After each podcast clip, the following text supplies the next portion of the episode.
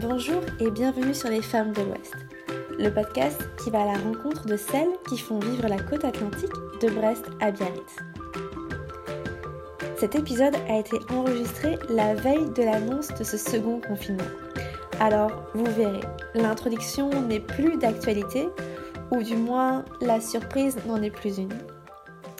On a rendez-vous avec Mallory ce soir.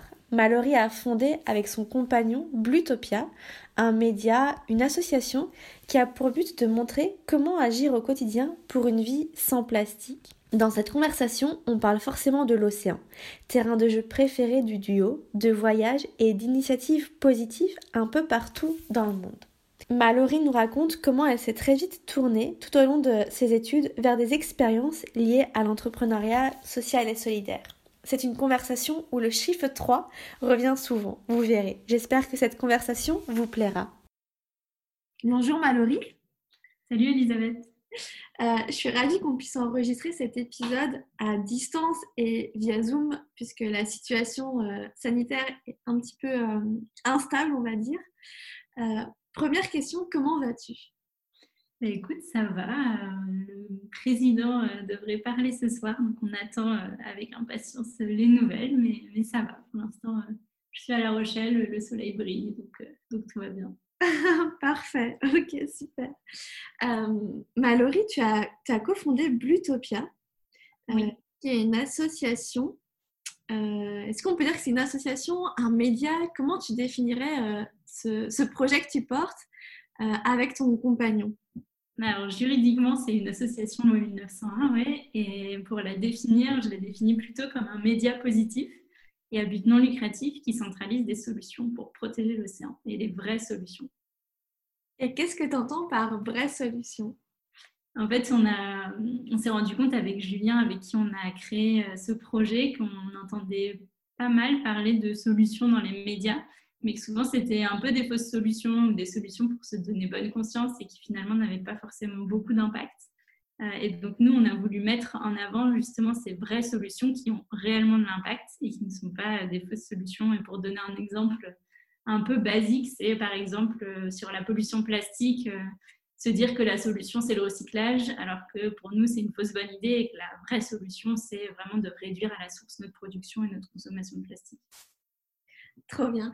Et juste pour revenir à la jeunesse du projet, comment euh, vous est venue, entre guillemets, cette idée d'association ou cette volonté de justement euh, aller euh, peut-être au fond du problème et contrairement à certains médias, comme tu viens de dire, qui sont plus à chercher des solutions, on va dire, plus au niveau, comme si c'était des pansements, d'où est venue votre idée et cet amour aussi peut-être pour l'océan?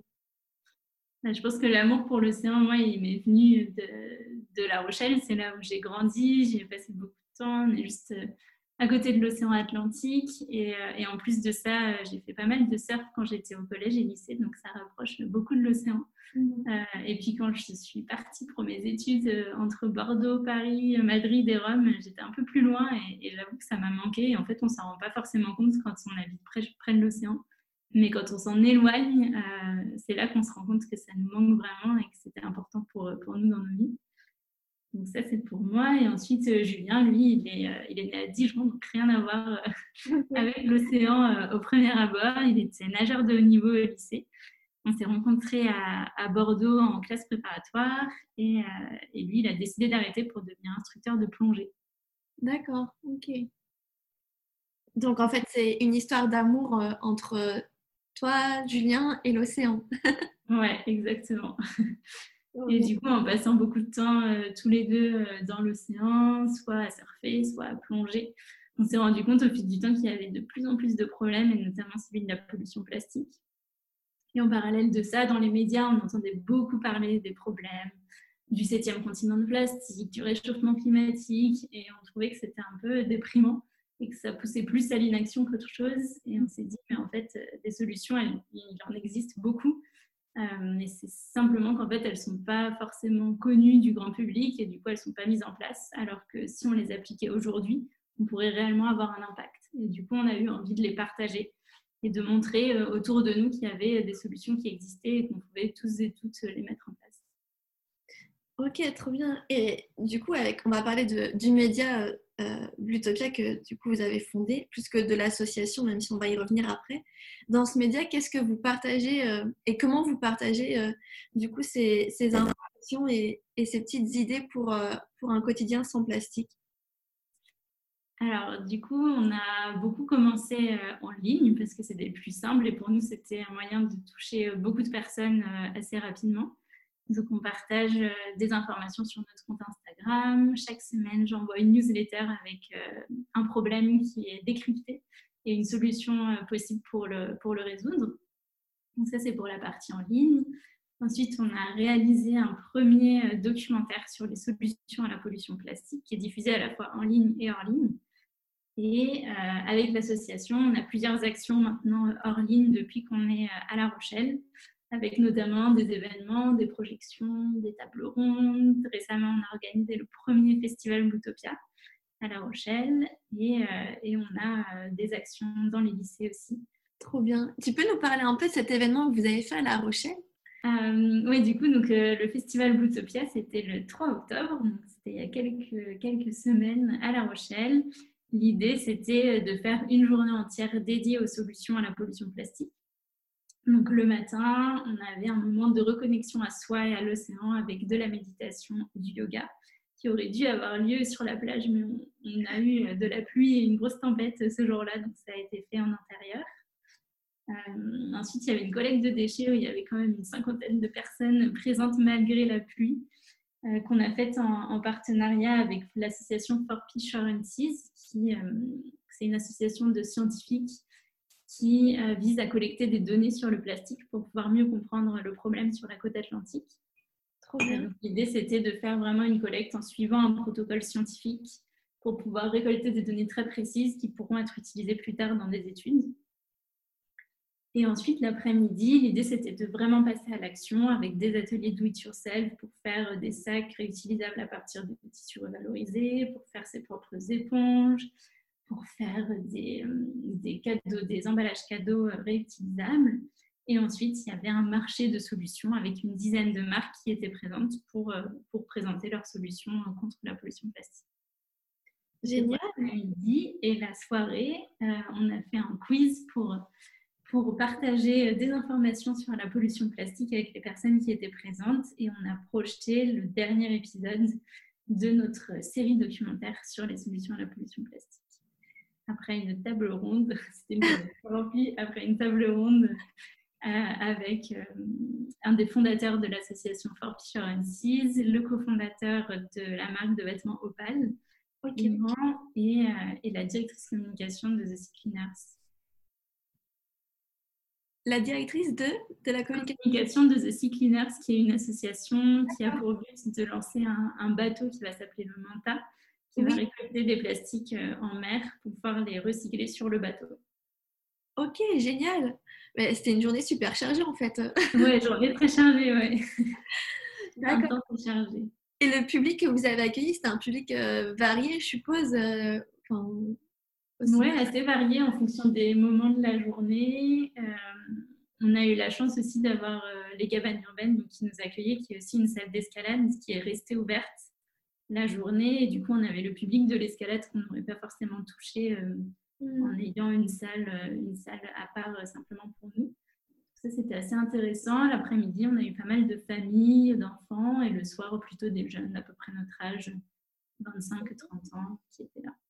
Bah, du coup, je suppose que c'est super motivant, gratifiant de, de voir toutes ces personnes qui, qui, se retrouvent pour une cause, enfin pour défendre une cause commune, une cause qui vous tient à cœur, et voir qu'en fait, elle résonne euh, pour beaucoup d'entre nous finalement. Oui, complètement, complètement. Et ça, ça fait d'autant plus plaisir que c'est dans la ville dans laquelle j'ai grandi, dans la ville où j'ai grandi, et, et, et c'est un peu l'aboutissement de, des premières années de travail avec Boutopia, de faire un vrai événement en physique pour aller à la rencontre, à la rencontre des citoyens et des citoyennes. Et c'est vrai qu'on pensait jusqu'au dernier moment que ça allait être annulé, et finalement, on est quand même content que ça ait été maintenu il y aura peut-être une deuxième édition alors. Oui, bah, c'est le but. Sur d'autres sujets. Euh, le but, c'est après de faire euh, d'autres éditions euh, sur différents sujets qui touchent de près ou de loin à l'océan.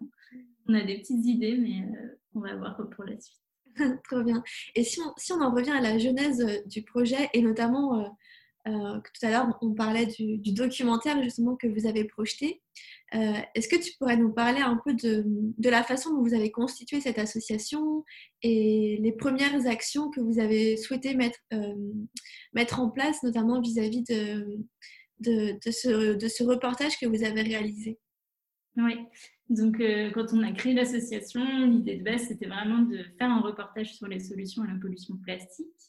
Et on a choisi euh, ce sujet-là parce que pour nous, c'était euh, c'était ce qui était le plus visible dans l'océan. Euh, on était très touchés aussi par l'impact de l'agriculture, de notre alimentation sur l'océan, l'impact du secteur textile. Mais pour nous, ça, c'était des choses un peu plus, qui étaient plus difficilement perceptibles. Et on a voulu commencer par le plastique parce que c'est ce qu'on voit le plus et c'est ce sur quoi on peut agir le plus facilement. Euh, et du coup, on a, on a organisé tout ce, tout ce séjour avant cette aventure euh, en Asie du Sud-Est et en Australie. L'idée pour nous, c'était de mieux comprendre le problème de la pollution plastique, parce qu'on dit toujours que dans les cinq pays les plus pollueurs au monde, il y a euh, bah, cinq pays asiatiques. Donc, on avait envie de voir ce qui se passait là-bas, est-ce que c'était réellement eux les plus pollueurs, qui était responsable, et surtout, est-ce qu'il y avait pas sur place des, initiatives qui existaient pour justement lutter contre cette pollution plastique? Donc on est parti, euh, on, a, tout organisé à distance depuis La Rochelle. Et ensuite, on est parti pendant sept mois, de janvier à juillet 2019, euh, pour aller à la rencontre à la base, on avait prévu 20 personnes qui développent des solutions sur place. Et finalement, on en a rencontré plus de 60. Donc, euh, vous avez complètement euh, fait un tour d'horizon de tout ce qui pouvait euh, être à la cause de, de, cette pollution plastique. Euh, et je suppose que vous avez eu des grosses surprises. Oui, alors on s'est concentré surtout sur les solutions. On avait envie de comprendre le problème, mais surtout les solutions mises en place. Et du coup, on avait défini quatre grandes thématiques. Donc la première, c'était collecter les déchets plastiques. La seconde, les recycler, parce qu'une fois qu'on les a collectés, si on les remet à la poubelle, surtout en Asie, on a de fortes chances qu'ils refinissent au même endroit. Euh, ensuite, réduire la production et la consommation de plastique à la source, donc soit avec des alternatives réutilisables, soit avec des alternatives toujours à usage unique, mais qui ne sont pas du plastique et qui du coup n'auront pas du tout le même impact ni à la production ni euh, quand ça arrive euh, à la fin de vie. Et la quatrième, la quatrième thématique, c'était l'éducation. Comment est-ce qu'on fait une fois qu'on connaît toutes ces solutions-là pour éduquer les gens et leur faire comprendre que les solutions qui, qui, qui existent, c'est celle-ci, et comment les mettre en place. Et comment s'est passée du coup cette dernière thématique? On a rencontré plusieurs projets, euh, je peux en citer quelques-uns. Euh, en Indonésie, celui qui me vient en tête euh, en premier, c'est en Indonésie, Bottle for Bottle, qui en fait a développé des programmes dans des écoles pour, pour montrer aux jeunes bah, quels, quels, sont les problèmes avec la pollution plastique et surtout que, quelles sont les solutions qu'eux peuvent mettre en place dans leur quotidien et dans leurs écoles. Et à la fin du programme, ils offrent une gourde, ils mettent en place des fontaines dans les écoles pour que les élèves évitent d'acheter des bouteilles en plastique. Euh, et ils essayent euh, en général dans les cantines d'enlever euh, tous les plastiques à usage unique possible. Ça, c'est une des premières solutions. En Australie, il y a une autre solution qui s'appelle Boomerang Bags qui récupère des vieux tissus dont plus personne ne sert pour en faire des sacs réutilisables qui sont ensuite distribués dans les supermarchés aux personnes qui euh, utilisent encore des sacs plastiques et qui seraient un peu réticents à passer aux sacs réutilisables. Donc, il y a au final pas mal d'initiatives, aussi Bye Bye Plastic Bags, dont on a beaucoup entendu parler, qui a été créé par deux jeunes indonésiennes à Bali euh, pour lutter contre les sacs plastiques et plus généralement contre le plastique sur place euh, avec la jeunesse. Donc au final, il y avait beaucoup, beaucoup d'initiatives différentes dans plein de, pays et souvent ça s'appuie sur des actions concrètes mais qui vont beaucoup plus loin que juste l'action spécifique. Et, de retour en, France, donc vous avez euh, monté ce, documentaire donc vous l'avez aussi diffusé. Et donc, comme on parle de l'éducation, on va continuer sur le sujet de l'éducation. Votre association, elle intervient aussi dans des établissements, euh, si j'ai bien compris, si j'ai bien lu ce que vous avez sur le site. Est-ce que tu peux nous parler un peu de, ces actions de peut-être sensibilisation, d'information que, que vous partagez? Euh, du coup, on s'est pas mal inspiré de Bottle for Bottle dont je te parlais juste avant. Et on a eu l'envie, euh, quand on est rentré euh, du Bootopia Tour, de sensibiliser, d'aller partager un peu ce qu'on avait vu, notre expérience auprès de plus jeunes. Euh, et du coup, on a créé ce programme qui s'appelle Mon école sans plastique, qu'on fait dans des lycées à La Rochelle. et le but, c'était d'expliquer de, quels étaient les enjeux liés à la pollution plastique et surtout de voir quelles solutions les, élèves pourraient mettre en place dans leur lycée pour réduire les déchets plastiques. Euh, et le but, c'est vraiment de leur donner le pouvoir d'agir et que ce soit eux qui soient à l'initiative de ces actions pour limiter les déchets plastiques. En fait, on les accompagne et l'idée, c'est qu'ils créent des petits groupes, un peu comme des entrepreneurs qui voudraient créer leur propre entreprise ou leur propre projet et, euh, et qui mettent en place des actions dans les lycées.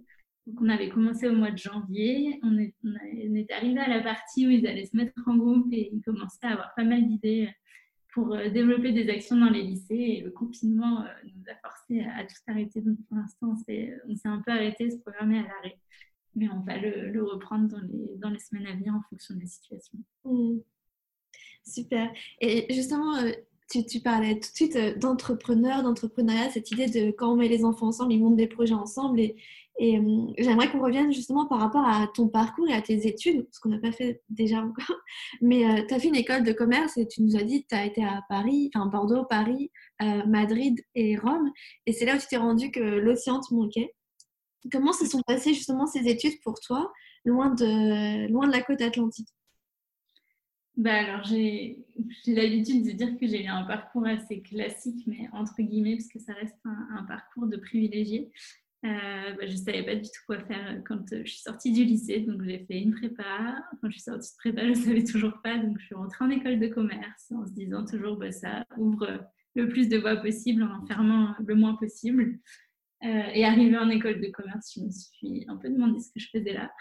Mm. J'avoue que j'aspirais pas du tout aux mêmes choses que les autres élèves. En tout cas, j'avais pas l'impression d'aspirer aux mêmes choses. Et, et en plus, le cerveau me manquait, c'est vrai. pas fait beaucoup de surf pendant ces années d'études. Mais, euh, mais j'ai eu la chance de découvrir assez rapidement l'entrepreneuriat social, euh, notamment à travers Make où j'ai fait ensuite mon stage de césure et, avec qui j'ai travaillé pendant plusieurs mois encore, même après mon stage. Euh, et c'est là que je me suis dit, en fait, c'est ça qui m'intéresse, c'est ça qui me motive de voir tous ces gens qui agissent pour des causes qui leur tiennent à cœur. Et je me suis dit qu'il fallait que, que j'agisse, euh, que je les aide à avancer aussi. Et, ensuite, ça m'a donné envie de créer mon propre projet. Mmh. Ouais, super. Et euh, justement, tu as, dit que tu ne te reconnaissais pas forcément dans, l'environnement dans lequel tu étais quand tu arrivais en école de commerce. Et euh, moi, j'avais une question à, te poser. C'était aussi le fait de... tu as osé quand même sortir d'une voie un peu classique, un peu tracée. Peut-être que ceux qui, ou celles qui nous écoutent, qui ont fait des écoles de commerce ou qui, connaissent des gens, euh, qui ont fait ces études, on, voit un peu un chemin se, tracer. Euh, comment ça s'est passé, toi, le, choix de vie, de passer peut-être d'un type de poste auquel tu peux prétendre à quelque chose de complètement euh, différent Enfin, même si aujourd'hui, c'est encore, ça devient de plus en plus accepté, mais comment ça s'est passé cette transition de se dire, ok, je vais peut-être pas aller dans la finance ou dans, dans des métiers ultra bien payés, et plutôt m'orienter vers des choses qui sont un peu plus euh, comment dire j'ai pas le mot pas je vais pas dire plus de sens. Oui plus de sens mais oui plus de sens. En tous les cas ça c'est sûr. Hmm. bah écoute j'ai l'impression que ça s'est fait assez naturellement maintenant que tu me poses la question euh, en fait le parcours que j'ai eu c'est que j'ai en première année découvert via le Noise qui est une association sur l'entrepreneuriat social et environnemental euh, qui m'a permis de faire une mission qui s'appelle Adopte un entrepreneur social. Donc là, j'ai découvert Nicolas Goudy, le fondateur d'Active, qui permettait euh, de, qui était une plateforme en fait qui permettait de, s'engager pour des associations, soit de manière ponctuelle, soit de manière plus longue. Euh, donc j'ai travaillé un peu avec lui pendant quelques mois pendant ma première année. Ensuite, grâce à lui, j'ai découvert tout l'écosystème Make Sense parce qu'il avait été incubé là-bas. Et je me suis dit, c'est ici que je veux faire mon stage de césure. Donc, euh, c'est ce que j'ai fait. J'ai tout fait pour et, j'y suis entrée. Et j'ai travaillé au sein de l'incubateur de Make Sense pour accompagner des entrepreneurs euh, sociaux. Et, et, petit à en fait, ça s'est fait vraiment petit à petit. Le projet est né avec Julien à côté, avec cette idée de, de faire un documentaire et de partir à la rencontre de ceux qui développaient des solutions pour protéger l'océan. Et, j'avoue que je n'ai pas eu l'impression de sortir du moule ou de faire une grosse décision qui allait à contre-courant. C'était ouais, c'était vraiment un chemin assez naturel au final. Bah, tant mieux finalement que ça n'a mmh. pas été trop, euh, trop euh, rude comme parfois séparation, comme parfois ça peut être le cas. Euh, et je, souhaiterais qu'on parle de, de l'activité aussi que vous avez, enfin, vous avez cette association et à côté vous créez aussi du contenu pour des marques qui, sont, qui ont du sens, des marques porteuses de sens. Mmh. J'aimerais juste savoir et je pense que je suis pas la seule, on est un peu curieux, mais de savoir un peu comment se passe le quotidien au sein d'une association quand vous êtes tous les deux, euh, quelles sont un peu les la journée, même si je suppose qu'il n'y a pas de journée type, mais euh, entre les projets pour les événements, les projets pour les films, euh, les clients auxquels vous devez répondre, comment ça se passe tout ça? Alors oui, il n'y a aucune journée type, aucune journée ne se ressemble. Mais, euh, mais du coup, peut-être pour faire, euh, avant de parler euh, de notre activité de création de contenu, pour faire un petit historique, quand on est parti pendant le Bluetopia Tour, donc à la rencontre de ces entrepreneurs qui développaient des solutions contre la pollution plastique, on s'est rendu compte en discutant avec, avec certains d'entre eux qu'ils avaient du mal à se faire connaître, à communiquer, qu'il manquait de contenu engageant et que souvent ils avaient une image un peu de l'écologie un peu rétrograde, on va dire, qui donnait pas envie euh, aux citoyens et, aux citoyennes d'agir. Et, plusieurs nous ont demandé de faire des vidéos, de les aider à faire de, plus belles photos pour mieux communiquer. Et c'est là qu'on s'est dit, mais en fait, euh, ça peut être un des moyens de rendre l'association viable, mmh de créer du contenu. Ça nous plaît. C'était pas du tout notre métier à la base, mais on a appris sur le terrain et, et, ça nous plaît vraiment de faire ça. Donc, euh, on a décidé de, proposer ça aux marques quand on est rentré du Bluetopia Tour, notamment à nos premières marques partenaires. Euh, et, et, ensuite, euh, donc on est, on est rentré, on, on s'est dit que ça allait faire partie de l'association à part entière et qu'un jour, ça nous permettrait de devenir salarié de cette association. Euh, sauf qu'en fait, on s'est rendu compte que c'était un peu plus compliqué que ça, d'autant plus qu'on était au bureau et que du coup, on ne peut pas devenir salarié d'une asso ou en tout cas pas avec un salaire euh, correct euh, si on reste dans, dans le bureau. Donc, on, a décidé de créer une structure complètement à part qui s'appelle le Studio Plouf. et aujourd'hui, on crée du contenu photo, vidéo et rédactionnel et on aide des, des projets engagés à développer leur stratégie de contenu. Génial, donc en fait, pour la petite histoire. fait sens. C'est euh, trop chouette. Euh, du coup, il faut répondre à ta question sur, les, sur nos journées. Euh, Julien, lui, il s'occupe de toutes les vidéos, donc du scénario au tournage jusqu'au montage. et moi, je suis plutôt sur les photos, la rédaction et la stratégie de contenu. On travaille beaucoup ensemble, en général, même si chacun a un peu ses tâches prédéfinies on travaille ensemble et ensuite je passe beaucoup beaucoup de temps euh, moi sur l'association à essayer de développer la communauté, euh, organiser des événements sur La Rochelle. Donc ça dépend un peu des journées, de nos, de nos projets euh, avec nos clients. Mmh. Parfois ça peut être du 100% studio proof et parfois c'est une semaine entière seulement sur Boutopia. Mmh, trop bien, trop bien, tout fait sens, c'est génial, c'est génial. j'avais, j'ai plein de questions forcément à te poser, mais j'ai une question, c'est c'est plus, euh, tu disais tout à l'heure euh, que euh, il y a tellement de plastique, on entend tellement dans les médias cette histoire de septième continent, que bref, ces histoires de recyclage qui parfois nous poussent à, à l'inaction, parfois même à la dépression, à dire ok, mais qu'est-ce que je peux faire? Quels sont pour toi et peut-être pour vous tous les deux les petits pas qui vous ont amené vers cette voie à devenir peut-être vegan, à essayer de réduire au maximum les déchets. enfin, je vais utiliser l'expression du zéro déchet, mais quels sont vraiment ces petits pas euh, que vous avez mis dans votre euh, quotidien, peut-être même dans votre entreprise et votre association? Bah alors pour nous, ça a été assez radical pour le coup. C'était des grands pas parce que quand on s'est rendu compte du problème, en fait, on s'est dit mais on a passé tout ce temps à, à penser qu'en fait on protégeait l'océan qu'on aime tant alors que pas du tout. Qui ont participé tout simplement avec la façon dont on vivait à, sa destruction, soyons clairs. et du coup, on s'est dit que bah, là, on n'avait plus le temps et on est devenu vegan du jour au lendemain après avoir regardé un, documentaire. pour le zéro déchet, ça a peut-être été un peu plus long parce que bah, ça demande du temps de changer ses habitudes de consommation, de trouver les alternatives, etc.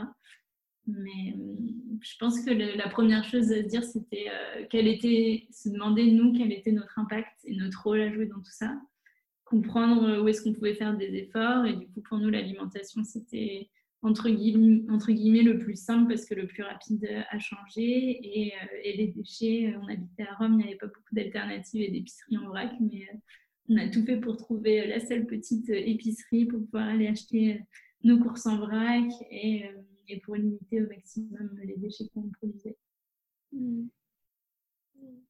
Oui, donc en fait, il n'y avait pas de petit pas, quoi. Ça a vraiment été le saut dans... vers l'inconnu. Euh. bien. Et je, suppose que dans l'événement que vous avez mis en place au mois d'octobre, il y avait aussi, donc tu as parlé de tous ces ateliers, tous ces événements, mais il y a vraiment une grosse, grosse réflexion en termes d'organisation pour limiter au maximum les déchets. Euh, et faire en sorte que ce type euh, euh, bah, de oui d'événement soit le plus éco je veux dire je vais utiliser un mot un peu à la mode mais éco-responsable ou durable en tous les cas. Et je suppose que vous êtes confronté peut-être à certains obstacles. Comment ça s'est passé d'ailleurs cette organisation?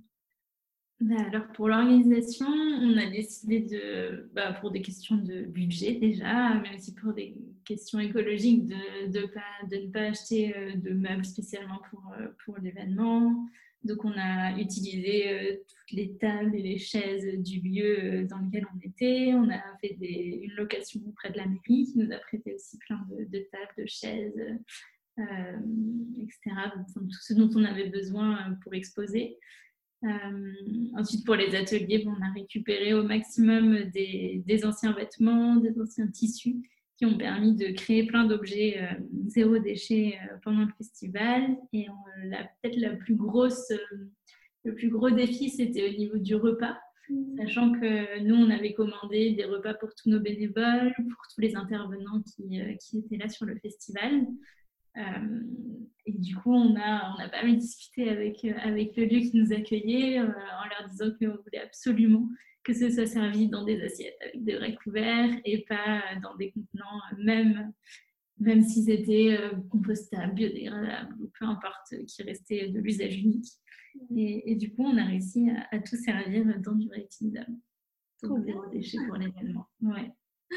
Génial, génial finalement, en fait, c'est du bon sens, euh, euh, j'ai envie de dire, euh, c'est de revenir à, des choses auxquelles on, a peut-être, enfin, peut-être été habitué étant plus jeune, mais c'est vrai que on, oublie parfois tout, tout ce matériel qui est à la, disponibilité de tous, finalement. ces, ces, tables, ces chaises qui sont dans des coins qu'on utilise une fois tous les six mois et, qui, et qui dorment, qui dorment et qui n'attendent que, que d'être utilisées, je pense. Complètement, c'est ça. Mmh. trop bien. Euh, j'ai d'autres petites questions, euh, Mallory. Euh, mais ça, c'est plus par rapport à tes inspirations. donc, vous avez voyagé pas mal en Asie, en Australie, en Europe aussi. tu nous as parlé de quelques associations qui, t'ont beaucoup parlé et dans lesquelles vous êtes reconnu et que vous avez un peu ramené l'esprit ici en France. Quels sont les trois, trois peut-être lieux qui t'ont le plus marqué dans votre périple? Alors, les lieux ou les personnes? Alors, les lieux, euh, Et, les personnes. Après, je pense que c'est des personnes qui font des lieux et inversement. Euh. Oui, alors le, comme ça, le, premier lieu, pour le coup, c'est pas forcément par rapport aux personnes qu'on y a rencontrées. Euh, c'est l'île de Kotakiev dans le sud du Cambodge. Donc, ça faisait trois mois qu'on était partis pour notre périple, on travaillait sept jours sur sept, on rencontrait des gens tous les jours. Euh, et quand on rencontrait personne, euh, on était à fond sur le montage, euh, l'édition des photos pour pouvoir partager tout ça. et du coup, on s'est dit, on est au Cambodge, il y a des super belles îles sauvages dans le sud, on va aller se reposer, prendre quatre jours pour se mettre dans des hamacs près de la plage et se baigner et se couper du monde parce qu'il y avait zéro wifi sur les îles. Donc on est arrivé sur cette île de Kiev, on était très contents. Et en fait, au bout de, quelques, quelques heures sur l'île, on a pas mal déchanté. Parce qu'en baladant sur la plage à côté de notre auberge, on s'est rendu compte qu'elle était juste jonchée de déchets plastiques qui étaient euh, soit laissés par l'auberge sur le côté de la plage, entre la forêt et la plage, soit rapportés directement euh, par l'océan. Et, euh, et, en fait, quand on est arrivé là, on s'est dit waouh, tout le monde passe à côté, personne ne s'arrête, les gens s'allongent sur la plage comme si de rien n'était. Euh, nous, en fait, on n'avait pas du tout envie de se reposer euh, dans ces conditions-là. Et du coup, on a passé nos quatre jours à ramasser tous les déchets qu'on pouvait sur la plage, en sachant pertinemment que de toute façon, ça ne servait pas à grand-chose parce qu'il n'y avait aucune gestion des déchets sur l'île et que bah, auraient été remis euh, derrière la plage quelques, quelques jours plus tard et brûlés euh, peut-être un jour. mais, euh, mais ouais, c'est vraiment un lieu qui nous a marqué, qui nous a fait nous poser beaucoup de questions et remettre en question aussi ce qu'on faisait. Parce qu'on s'est dit, mais en fait, à quoi bon Le problème est tellement gros. Est-ce que vraiment l'Utopia et, ce documentaire et les projets qu'on aura sûrement par, par la suite vont servir à quelque chose? Et, ça nous a aussi permis au final de nous rebooster parce qu'on s'est dit euh, toutes les solutions sont là, tout ce qu'on trouve sur la plage, on peut le remplacer. Euh, donc il faut, euh, il faut continuer dans cette voie-là et il faut continuer à agir. Mmh. Mmh. Ouais. ça c'est le premier lieu qui nous a vraiment marqué. Et si je devais en trouver deux autres, il y a un autre lieu qui s'appelle la Babel Guest House, qui est aussi au Cambodge, mais à, à Siem Reap cette fois donc euh, à côté des temples d'Angkor. Et, euh, ce lieu, en fait, c'est un hôtel qui a été euh, repris par une Norvégienne qui s'appelle Catherine il y a quelques années. Et il y a environ un an et demi, je ne sais plus exactement la date, elle a décidé de créer dans son lobby, donc dans l'espace d'accueil de l'hôtel, un magasin zéro déchet, qui était le tout premier magasin zéro déchet du Cambodge c'est assez incroyable, c'était euh, très euh, avant-gardiste quand elle l'a créé. Et ce qui est aussi dingue, c'est qu'en fait, tout ce qu'elle vend, c'est produit euh, localement par des personnes qu'elle connaît, qu'elle a rencontrées et dont elle connaît les processus de production. donc, on a vraiment adoré y passer quelques jours, découvrir comment elle a fait pour créer ce magasin de redéchet. Et c'est vraiment quelqu'un d'inspirant et qui est resté, malgré la crise sanitaire, au Cambodge qui fait tout en ce moment pour euh, tenir, euh, pour que, pour que la Babel Guest House reste en vie malgré la situation et le manque de touristes. Donc ça, c'est le deuxième lieu dont j'aurais envie de te parler. Et je réfléchis au troisième. Hmm. le troisième, ce serait, euh, ce serait Warnakali qui est euh, un centre de plongée à Nusa Penida, donc en Indonésie. on change complètement de décor. Euh, et en fait, j'ai fait euh, quelques jours avant mon anniversaire la première plongée de ma vie avec des Raymanta. Et c'était incroyable.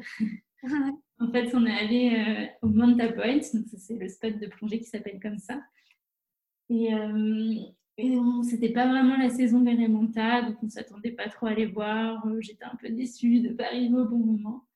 Finalement, on a plongé, on a mis la tête sous l'eau. Au bout de 10 minutes, il n'y avait toujours pas de Raymanta. On s'est dit, bon, on les a ratés, tant pis. Et en fait, 10 minutes plus tard, il y avait euh, une Raymanta, deux Raymanta, trois Raymanta, quatre Raymanta. Et au fil du, temps, on les comptait même plus, tellement il y en avait. C'était assez incroyable, c'est un moment vraiment magique. Et puis quelques, quelques minutes encore après, on a croisé un mola mola. C'est un gros poisson lune qui est énorme, qui est vraiment très très gros et qu'on a vu de loin. Et en fait, de loin, je crois que c'était une très grosse tortue et quand on s'est rapproché, on a vu que c'était un mola mola. Et avec des rayons à côté, c'était assez dingue. Trop beau. Mm. Trop génial. Bon, que des bons souvenirs alors. Et que... Oui, Super. Euh, et justement, donc, quand vous êtes rentré en France, euh, petite question, ça n'a pas été trop dur le retour à une vie un peu plus euh, occidentale? Bah, Écoute, tout le monde nous pose la question et non, pas du tout. Au contraire, on était vraiment contents de rentrer. Euh, en fait, on, passe, on a quand même beaucoup, beaucoup bougé. C'était assez intense, on travaillait beaucoup. Et, et, à la fin du séjour, on, on avait envie de se poser, aussi de plus profiter des endroits où on était, de plus vivre dans les endroits. mm. plus que d'être de passage. Donc, quand on est arrivé à Bali, on a passé un mois et demi là-bas. On était content de pouvoir dormir une semaine entière au même endroit. et non, quand on est rentré, on était. En fait, on s'est rendu compte aussi, je pense, pendant ce tour-là, qu'on était très privilégiés en France. Mm. Et qu'on a beau se plaindre du système, euh, de beaucoup de choses. Euh, on a quand même de la chance de vivre dans ce pays-là et quand on est rentré, on était, on était très contents et on était contents de pouvoir avancer et de développer de nouveaux projets ici en France. Trop bien, trop trop génial. Euh, si on revient plus à des choses pragmatiques, est-ce que tu pourrais nous donner trois petits tips pour juste stopper le plastique à la maison? Alors, trois tips. Il y en a tellement, il va falloir bien les choisir. Euh, alors, laisse-moi réfléchir. Je vais en donner un qui paraît pas forcément évident euh, au premier abord, mais qui serait de choisir des vêtements, euh, des vêtements en fibres naturelles. Mhm. Parce qu'il faut savoir que dans la plupart de nos vêtements, il y a des fibres synthétiques qui sont faites à partir de dérivés de pétrole, donc plus clairement du plastique. Et quand on les lave en machine, il y a des microfibres qui se libèrent. c'est des microfibres de plastique qui, euh, qui finissent directement dans l'océan parce que nos stations d'épuration ne sont pas capables de les gérer et de les arrêter à temps parce que c'est beaucoup trop petit. Donc, le premier conseil, oui, ce serait euh, d'essayer d'avoir des vêtements en fibres naturelles. Le deuxième, ce serait, euh, parce qu'il ne faut pas changer toute votre garde-robe d'un coup, ça ne sert à rien, euh, et ça aura un impact plus négatif que de garder les vêtements que vous avez, euh, ce serait d'acheter un Guppy Friend Bag. Donc, c'est un, petit sac qui permet d'empêcher ces microfibres de, de, se libérer dans, dans, votre machine et du coup de finir dans l'océan. Donc, euh, on met tous nos vêtements en fibres synthétiques dedans et comme ça, on évite que ces microfibres ne partent. Génial. Le deuxième conseil. Et puis le troisième, peut-être être un conseil un peu bateau, mais essayer de toujours avoir sur soi un petit kit zéro déchet qui nous permette d'éviter des déchets plastiques inutiles quand on sort. Par exemple, quand on voyageait, on avait toujours notre gourde, notre serviette réutilisable, nos pailles réutilisables. Comme ça, en Asie, on pouvait tout de suite leur montrer, même si on ne se comprenait pas euh, qu'on avait une paille, qu'on n'avait pas besoin de en plastique. Euh, et puis, euh, notre lunchbox quand on prenait à manger. Trop bien. Et euh, tu nous as parlé des vêtements. Est-ce que tu pourrais nous donner trois, trois marques peut-être que tu utilises au quotidien euh, ou que tu apprécies par leur démarche euh, Peut-être pour s'habiller? Parce que c'est l'hiver qui arrive. si tu as, as, trois, trois coups de cœur à, nous, à nous partager. Oui, bien sûr. Alors la première, ce sera euh, Opal. Mhm. Donc euh, Clément, euh, le cofondateur, a participé à notre table ronde sur le festival Boutopia. Opal, c'est une marque de vêtements recyclés qui sont faits principalement en France et au Portugal. et qu'on porte avec Julien quasiment tous les jours. On adore leur démarche, leur transparence. donc, ils, ils travaillent sur du recyclage et la relocalisation de la filière du lin en France.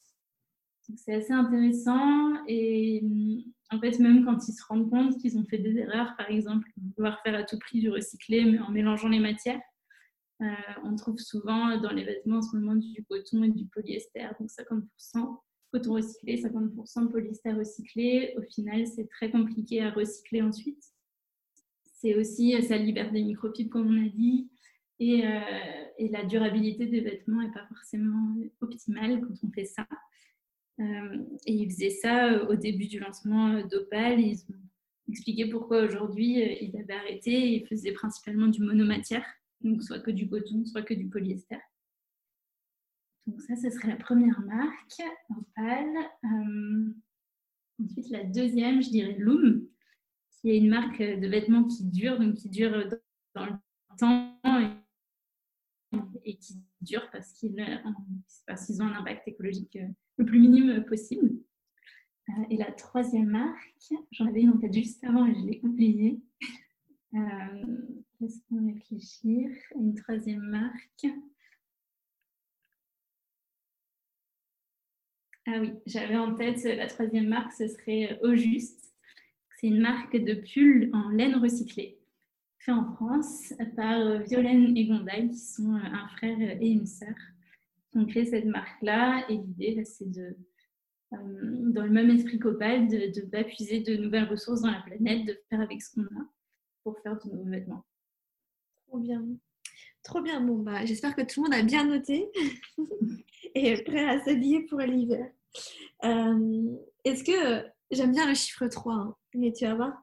Euh, est-ce que tu peux nous partager euh, trois spots que tu aimes sur la côte atlantique, peut-être du côté de la Rochelle ou peut-être ailleurs, mais trois endroits qui sont importants pour toi Ouais, alors le tout premier spot, ça, va être des spots de surf, hein, ça va être simple. le premier spot, c'est Grosjean, c'est euh, mon spot de surf, euh, notre spot de surf sur l'île de Ré. C'est là où j'ai appris à faire du surf. C'est là où se trouve notre école de surf aussi, où on va tous les vendredis matin pour prendre un cours. Et euh, c'est là où on se sent bien. C'est pas très loin de chez nous, c'est une demi-heure on peut y aller souvent et, la plage est très grande, encore assez sauvage. C'est agréable. Euh, le deuxième spot, ce serait la Terrière. C'est un autre spot de surf qui est en Vendée cette fois. Euh, on a l'habitude d'aller euh, l'été quand le pont d'île de Ré est à 18 euros. et qui est à une heure de La Rochelle et, qui est aussi très sauvage. Et c'est une très longue plage de sable, de sable fin donc, euh, la terrière en Vendée. Et euh, le troisième, qui est un peu moins original et qui est plus loin de chez nous, euh, ce serait Biarritz et la côte des Basques, mmh. où on a pu surfer. J'ai des, souvenirs de cet été sur des longues vagues très agréables, même si le spot est, souvent noir de monde, mais c'est assez agréable. Et, la vue à Biarritz est, vraiment pas mal. Mmh. Trop bien. Euh, juste pour terminer, est-ce que tu aurais.